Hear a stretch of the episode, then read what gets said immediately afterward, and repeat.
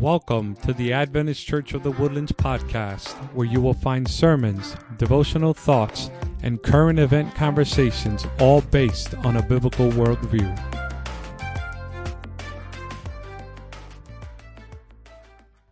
What is your favorite Thanksgiving leftover? what is it? Pie. Pie. Pie. That's a good one, I guess, huh? Green bean casserole. Green bean casserole. I've been hearing a lot about stuffing. There you go. I'm with you. Uh, I had stuffing for breakfast today, so maybe a stuffed turkey that's talking to you today. But, but yeah, yeah. Any any others? Sweet potato. Yes, yes. Sweet potatoes. Sweet potatoes. Anybody for cranberries? Yeah. Broccoli and rice casserole. Okay. I suppose that most of these things aren't in the fridge anymore. They're gone. They're gone already. Okay. Well, I'll tell you, it's been uh, it's been quite a week for me, and been quite a week for my for my wife. Um,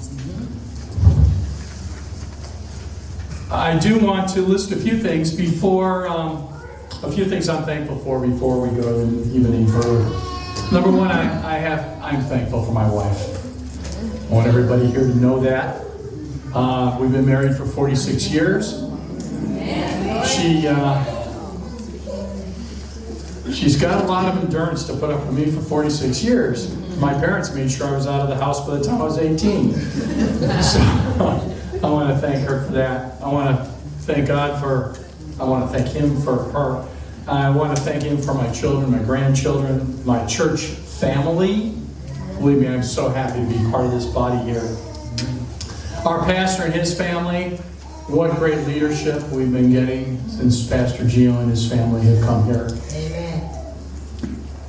I'm really thankful for the elders that I serve with. Each and every one of them brings something special, um, special to the group of elders that are here. And I, I have to say, say that without going too far, that I kind of wonder what I'm doing among them. Um, I am humbled by each one, and I learn every week, every day from them. And uh, I appreciate each one. Debbie, Dwayne, Ted, and Deborah. And then I want to thank God for the privilege to be able to serve. There's a lot more to be learned from it than there than you can imagine. Okay, I struggled with today's message. As my wife will tell you, I started almost a week ago on this message. By Wednesday, I threw it out. It just wasn't coming together. But I kept getting pointed back to Christ object lessons. And it kind of really started with Neil's sermon, which, by the way, if you hadn't heard it, go listen to the podcast. He did a fantastic sermon here a couple of weeks ago. And I was actually, what I was working on was thinking about, was wanting to actually springboard off of that and talk more about the Lordship of Christ. It was getting so deep, so so much there, so rich. I couldn't present it all today, so that's that's kind of pushed off to the future. But you know, as often happens, I was pointed somewhere else, and uh, I spent a bit of time in Christ Object Lessons this week, chapter 19, and that's what I want to talk to you about today. Gloria's children's story was right, right on time for what we're talking about, and the basis of what we're talking about today is trust trust in our Lord and Savior. I want to start out with the story of the rich young ruler. So, I want us all to turn, if you will, into our Bibles in Matthew 19, verses 16 through 22. Now, I think that we kind of sometimes lose something when we're putting stuff on the screen. I remember when I first came to the Adventist church, it was all about opening the Bible. And I can tell you, even to this day, I can get through my paper Bible to where I want to go faster than the iPhone. But for some reason, I'm stuck on that silly iPhone. But nonetheless, let's open up here and, and you know, so this could be one of those old-fashioned days where a couple places we'll go ahead and open up our Bibles. I'm I'm going to read now from the New King James Version, and I'm going to start with Matthew 19 and verse 16, and I'm going to read through verse 22. Matthew 16 through verse 22. Uh, Matthew 19, verse 16 through verse 22. Now behold, one came and said to him, that is to Jesus, Good teacher, what good thing shall I do that I may have eternal life? So he said to him, Why do you call me good? No one is good but one that is God. But if you want to enter into eternal life, keep the commandments. He said to him, Which ones? And Jesus said, You shall not murder. You shall not commit adultery. You shall not steal. You shall not bear false witness. Honor your father and your mother, and you shall love your neighbor as yourself. Now the young man said to him, All these things I have kept from my youth. What do I still lack? And Jesus said to him, If you want to be perfect, go. Sell what you have and give to the poor, and you will have treasure in heaven. And come and follow me. The sad ending to the story is But when the young man heard that saying, he went away sorrowful, for he had great possessions.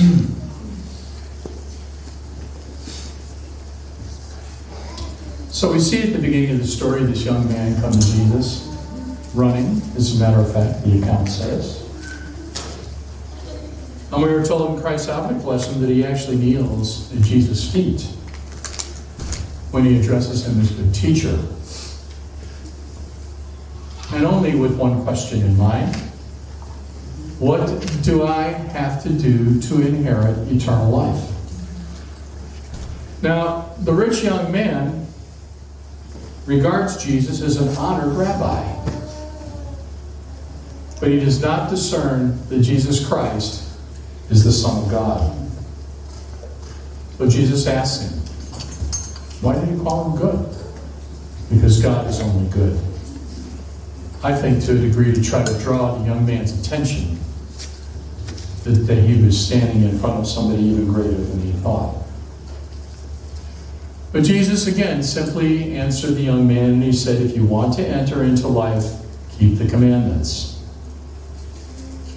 So he presents before this young man obedience to the commandments of God. And obedience to God's law is the condition for eternal life. It was in the Garden of Eden, when before Adam and Eve fell, it was a condition that eternal life was conditioned upon following God's law. And the requirement under our covenant of grace is no different. It is the same as it was in the Garden of Eden. Now, at this point, so we don't feel like we're hopeless, I want to just reference you back. Go listen to the podcast of Neil's sermon. There is incredible, dynamic power offered to us to put this problem away. And under grace, we are saved by faith. Do not fear because you're not perfect right now that you won't be there. But in fact, understand the power and what God is working toward for toward each one of us. So the young man replies to Jesus. He says, Which ones? And Jesus goes ahead and enumerates those commandments that come off of the second table of stone that was brought by Moses from the mountain. And he sums it all up by saying, You shall love your neighbor as yourself. Perhaps in the account it's called out in Matthew, there's a real strong purpose for that. The young man replies that he's kept the commandments since his youth and asks what he still lacks. His answer to Jesus is actually quite telling. By all appearances, he led an obedient and flawless life. I know somebody else who thought that he led an obedient and flawless life. And then later on, makes himself the chief of all sinners. Paul felt the same way, had the same kind of righteousness. But this young man was fearful that his relationship with God wasn't quite right. And then again, of course, Jesus had replied to him, if you want to be perfect, go sell what you have and give to the poor, and you will have treasure in heaven, and come and follow me. And the young man, of course, departs, sorrowful, because he was rich. Says a lot of things about the young man that maybe not may not jump right up at you immediately. But Christ Object Lessons tells us this. It says the young man was sincere and earnest, and he won Jesus' heart. It says Jesus saw in this young man great potential as one who might render service as a preacher of righteousness. If he would have followed Christ, he would have become a diligent and successful laborer. I think we have a comparison to somebody else who had the same kind of nature, who was turned around to be a preacher of righteousness and a great resource for, for Christ. And that would be in Paul. We're told that Jesus desired to reveal to this young man that a lover of self is a transgressor of the law. This young man loved himself. And by Jesus' admonition, he identifies to the young man the plague on the young man's character.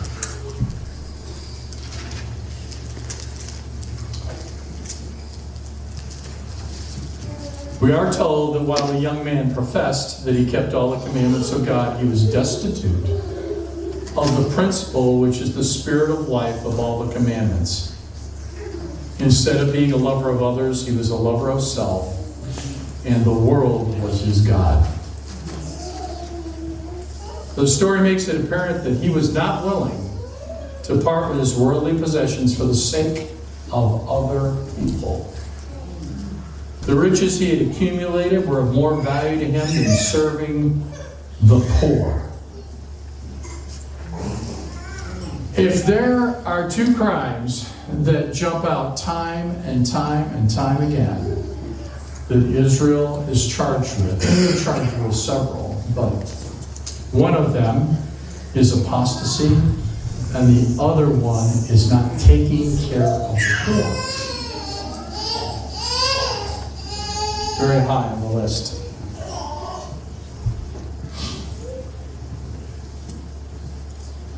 His valuables.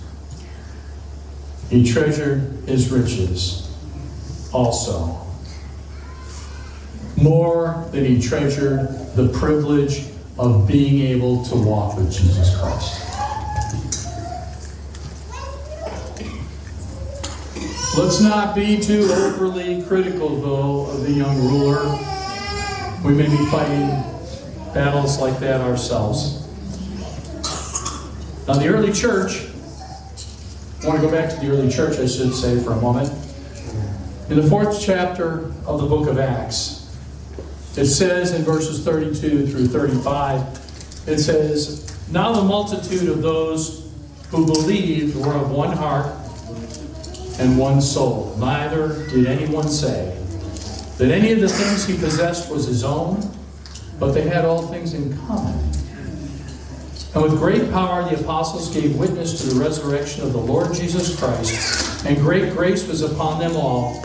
Nor was there anyone among them who lacked, for all who were possessors of lands or houses sold them, and brought the proceeds of the things that were sold, and laid them at the feet of the apostles. and they distributed to each one as they had need. Now, I've often contemplated this particular passage. We don't do that now. We operate differently than the, than the apostolic church did. But yet, of all the churches, who is trying to contact people to apostolic Christianity? Well, we'll talk a little bit about, about this, and I'm not going to be advocating that we all of a sudden go and clear our bank accounts up and put it in a pile and all have it shared. But I do want to say a few things about the kind of an attitude, uh, or kinds of attitudes that we may have about the resources that we have. I'm, I am convinced, though, that as we spiral toward the second coming of Jesus Christ, that God's Spirit is going to move upon His people, and we again will be sharing our resources in a manner similar to the early church in order to finish the work and get it done. Now, it seems that the church at Jerusalem was the subject of chapter 4. I'm sorry, Acts chapter 4. And I expect that the kind of resource sharing we're speaking about will be more on a local congregation level rather than something accomplished through the larger conferences and church organization. The chaos, I believe, will force us to work together in smaller groups. So if you, if you follow along with what I'm getting at, the church in Jerusalem was still a fairly small group that was holding things in common. And from there, they went out and they, they took the mission forward into the field. When things boil down to those last days before Jesus Christ, I can't see how we don't get this done by banding together in small groups and sharing the resources that we have to get it done. And we're not taking any leftover home.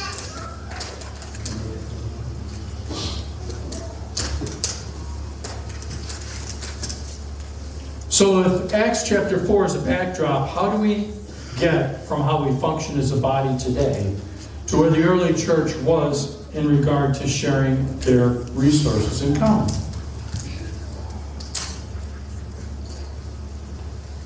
And simply speaking, we need to foster the building of trust. At the center of what we're talking about is trust. Trust in God and trust in each other. That no matter what happens, our basic needs will be cared for. Now, on this Thanksgiving weekend, we're gathered together to worship our Lord and God, and He has blessed us immeasurably. It seems appropriate that as we celebrate Thanksgiving, that we first recall the absolute abundance of what God has bestowed on each and every one of us here.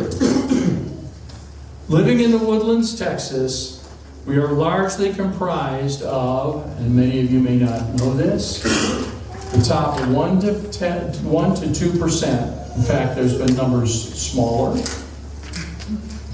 In terms of wealth and income in the whole world. We've got a lot to be grateful for because God has been exceedingly faithful to us. Some of you may, may already know that I spent quite a bit of time in merchant ships sailing around this world. And I have seen poverty on world scale, the likes of which you do not see in this country at all. There are people in those situations in other countries that would gladly live in the most destitute of our communities.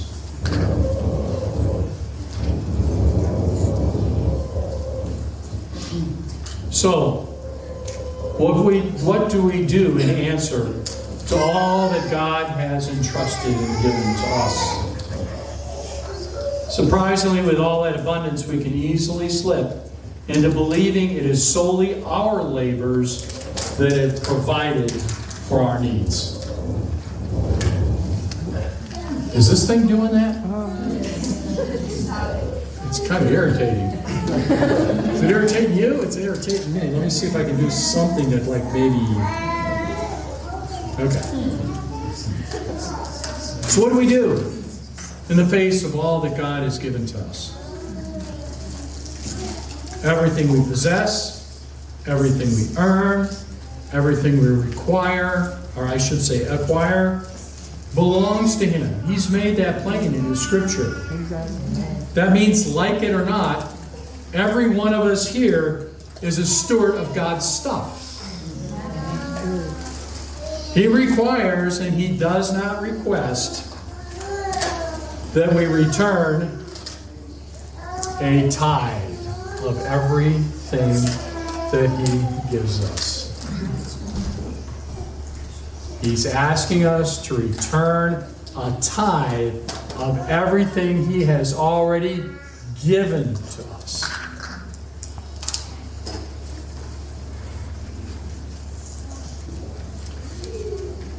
I'm going to tell you a little story.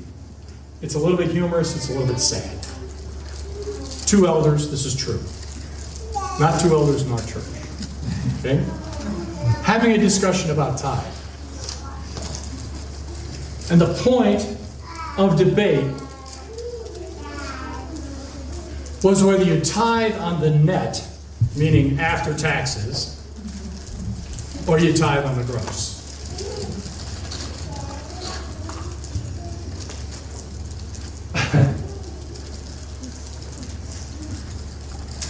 The elder that tithed on the gross had a point to make, but I'm not sure the discussion should have ever taken place. He said to the other one, he said, Would you rather be blessed on the gross or on the net? Folks, you work that out between you and God. Pay attention to what God is saying in regards to increase.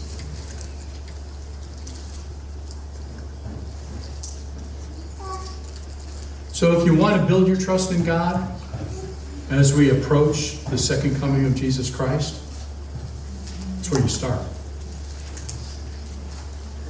You follow His command and you faithfully return what He requires of you. Because it is a constant reminder of the source of where everything you have comes from. When you do not do that, don't think yourself so so strong as to remember where things are coming from. If you stop and you forget doing that, you will start to ascribe what you are earning to yourself. Now, Malachi 3, verse 10 says this, and this is a good verse. We should, we should be paying attention to this. We are admonished, and, and in fact, we are commanded, ready? Bring all the tithes into the storehouse, that there may be food in my house, and try me now in this, says the Lord of hosts. If I will not open for you the windows of heaven and pour out for you such a blessing that there will not be room enough to receive it. In that verse, God is also telling us to test Him. God is inviting us to test Him.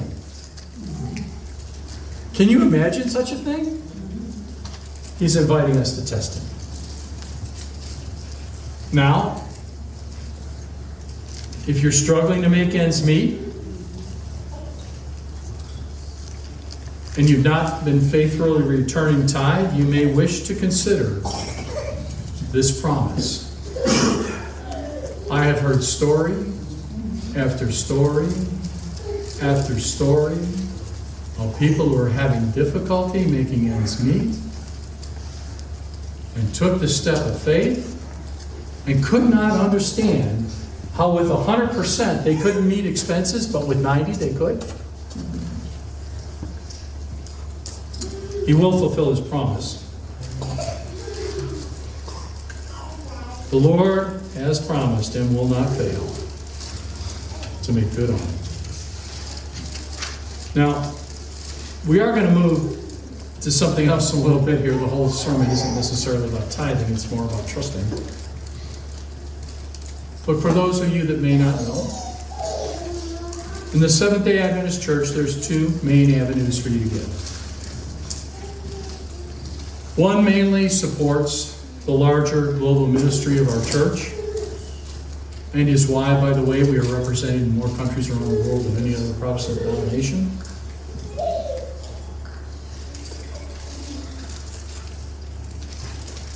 And the other supports the local church and various special ministries. The two avenues are referred to as tithe, and the other one is offering. The local church is where we share things in common. Now, we have an all when nobody's being asked to go ahead and sell everything they have and bring it into the place, you know, bring it together here and share it in common. But the fact is, the local church is the place where we share things in common, and it is the offerings that we bring to the local church that do that.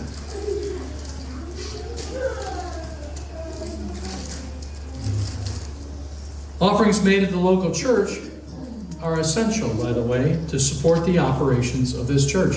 The tithe doesn't stay here. So, whether we're renting or buying a new church building or a new place, which we all know, having seen the crowds that are starting to develop here in this building, we are not going to be able to sustain being here very much longer. The Lord needs to supply a place for us, and we will need support from the congregation for that. But without your faithful provision of offerings for the Lord, we have a great deal of difficulty operating on the local level. Now, there is a verse in 1 Corinthians 6, verse 19 through 20. There's two verses. Or do you not know that your body is the temple of the Holy Spirit who is in you, whom you have from God? And you are not your own, for you were bought at a price. Therefore, glorify God in your body and in your spirit, which are God's. And Ellen White says this about that passage, which is very interesting. When men believe this, When men believe what? That you're not your own. When men believe this, their possessions will be held as a trust to be used as God shall direct for the saving of the lost and the comfort of the suffering and poor. I really like the notion that the things that we have are held in trust for those purposes. They're held in trust. As I was alluded to before, let me say this. To be clear, I'm not advocating that we all suddenly pool all our resources. But we need to understand that all of our possessions are held in trust for the support of gospel work. And when the need comes, we need to be prepared to answer it. Amen. I am advocating that we do those things that build our trust in God and in each other so we are prepared for increasing sacrifice of what God has placed in our hands as Jesus' return approaches. I am convinced, I am convinced that Jesus is coming back very, very soon. Amen. This is kind of like weightlifting. You don't build muscle unless you work at it. If you want to build trust in God to carry you through that, through that, and carry us together as a corporate body, I don't want to see anybody in here missing when Jesus comes back. But to build that trust, you have got to do some weightlifting. You've got to do some more trusting of God and see how He works in your life. And the same thing goes among us too as we trust each other to continue to support this church. And we work together and we build a fellowship here that is really tight. Because the time is going to be really tough before Jesus returns. I want to shift our discussion a little bit now. The rich young ruler viewed his riches and position as evidence of God's approval of his righteous life. That was a common Pharisaic belief. And to tell the truth, if this young, rich young ruler was also a member of the Levites, he may have actually received some of his income from the offering of people who had a lot less than him. There have always been folks that believed God blessed them with riches and position because they were specially favored.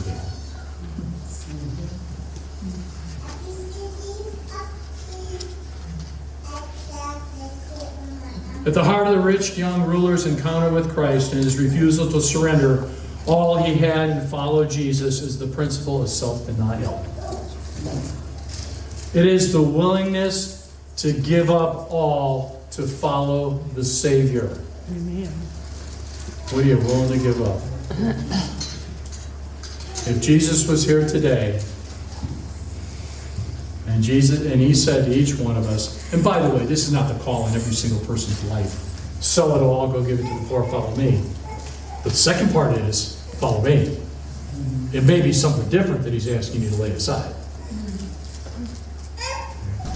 And tell Lazarus to lay all his riches aside and follow him. Lazarus followed him. I don't know what he asked, asked of Lazarus. But it's the willingness to give up all to follow the Savior.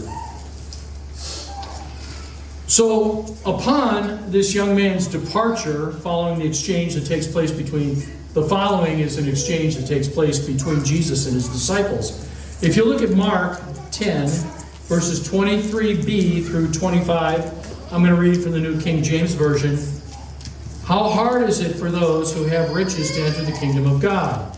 And the disciples were astonished at his words, but Jesus answered again and said to them, Children, how hard it is for those who trust in riches to enter the kingdom of God. It is easier for a camel to go through the eye of the needle than for a rich man to enter the kingdom of heaven. At this saying, we are told that the disciples were greatly astonished. They harbored the same thoughts as the Pharisees. That those that were favored of God, you could see by the riches and the importance and the clothing and all the stuff, you could see God's blessing in their life. And for those that were poor and otherwise, you know, hmm.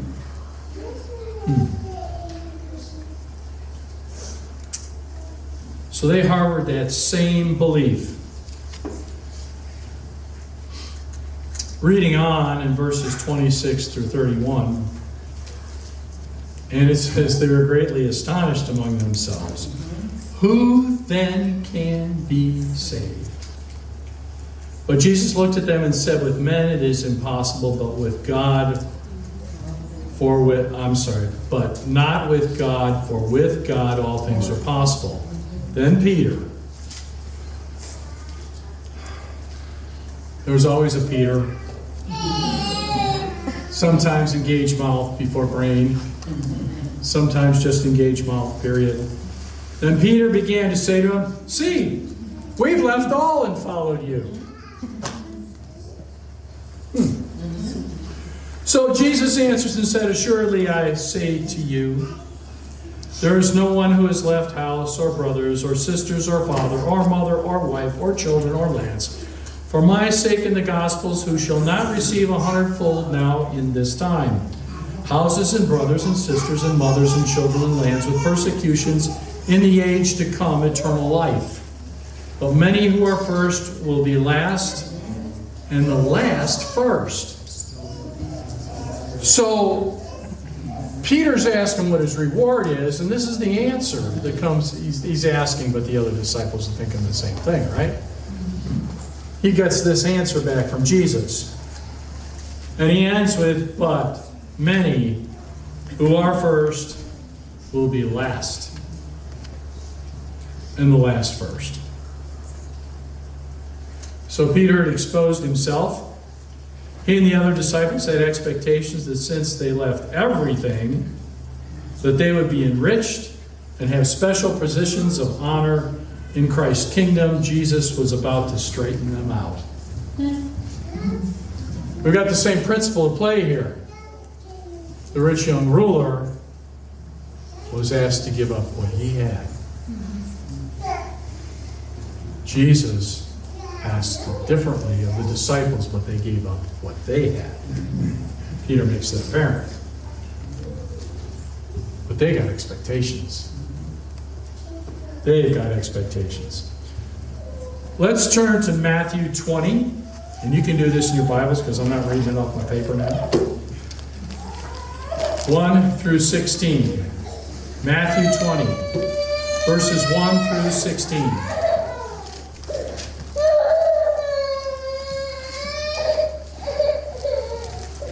The kingdom of heaven is like a landowner who went out early in the morning to hire laborers for his vineyard.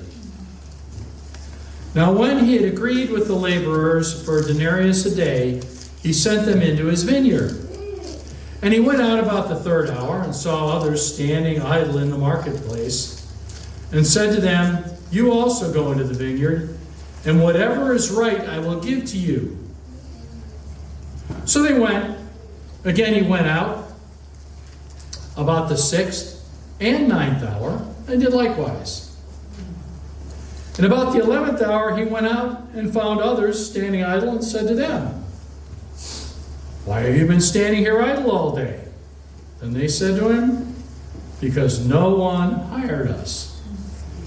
He said to them, You also go into the vineyard, and whatever is right you will receive.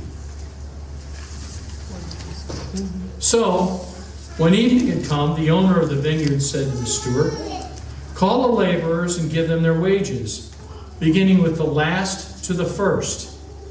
And when those came who were hired about the eleventh hour, they each received a denarius. But when the first came, they supposed that they would receive more, and they likewise received each a denarius.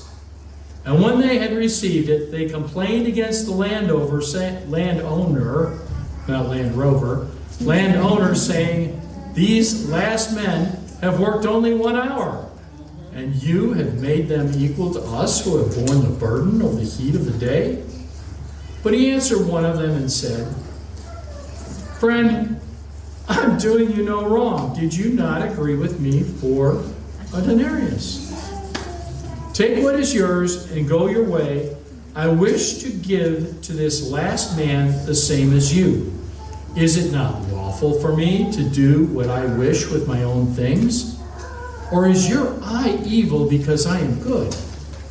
So the last will be first, and the first will be last. For many are called, but few are chosen.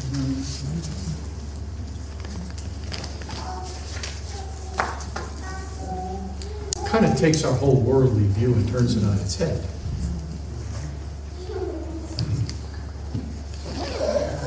Thank God that's the way he thinks. Thank God that's the way eternal life is handed out. Some of us will have known Christ all of our lives. Some of us will have put our shoulder to the plow all of our lives. And some that will be among us, and they may only have been for a very short time. But they were about the work also.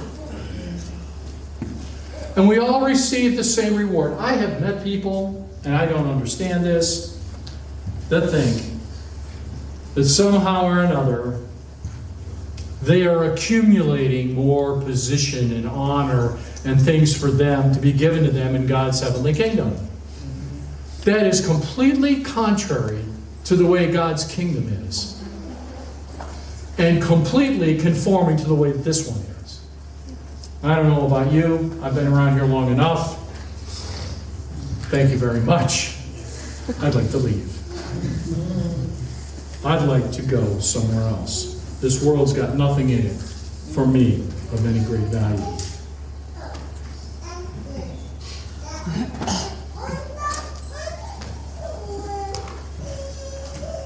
In this, and what Jesus is saying, is he is warning his disciples, who had been first called, lest some evil should be cherished among them. The first four Andrew, Peter, John, and James. Thank you.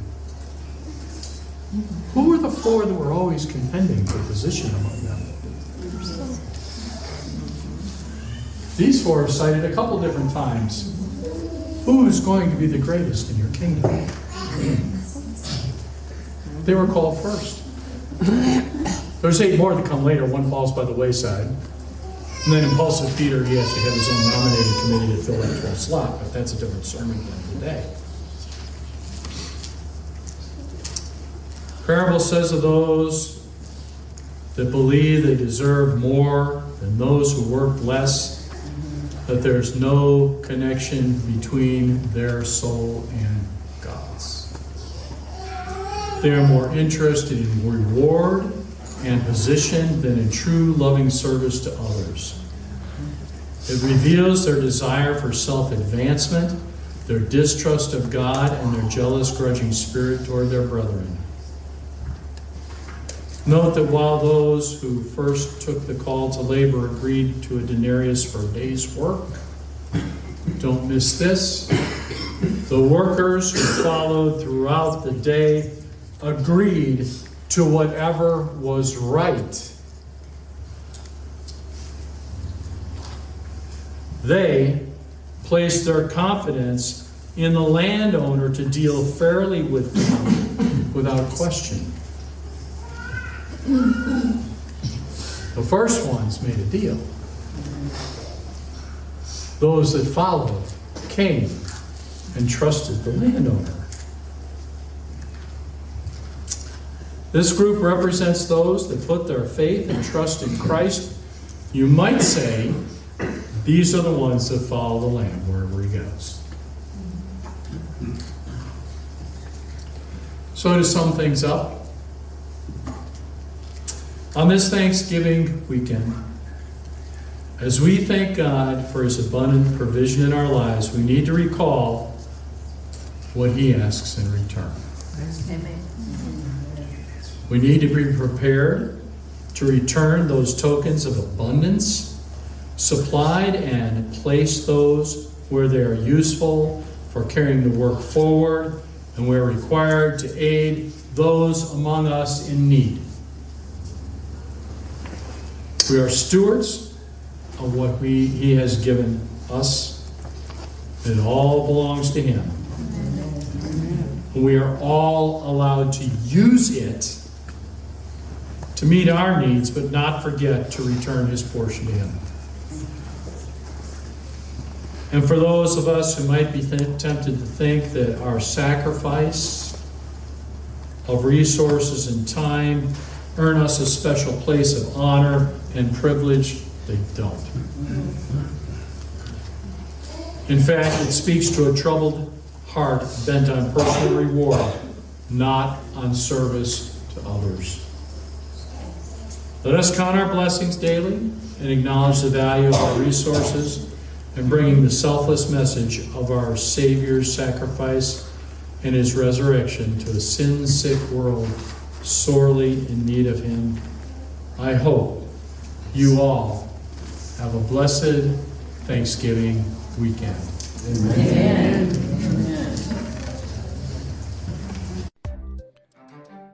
Thank you for listening to the Adventist Church of the Woodlands podcast. You can find us at woodlandsadventist.org and you can visit us anytime. You're more than welcome. God bless you and have a great day.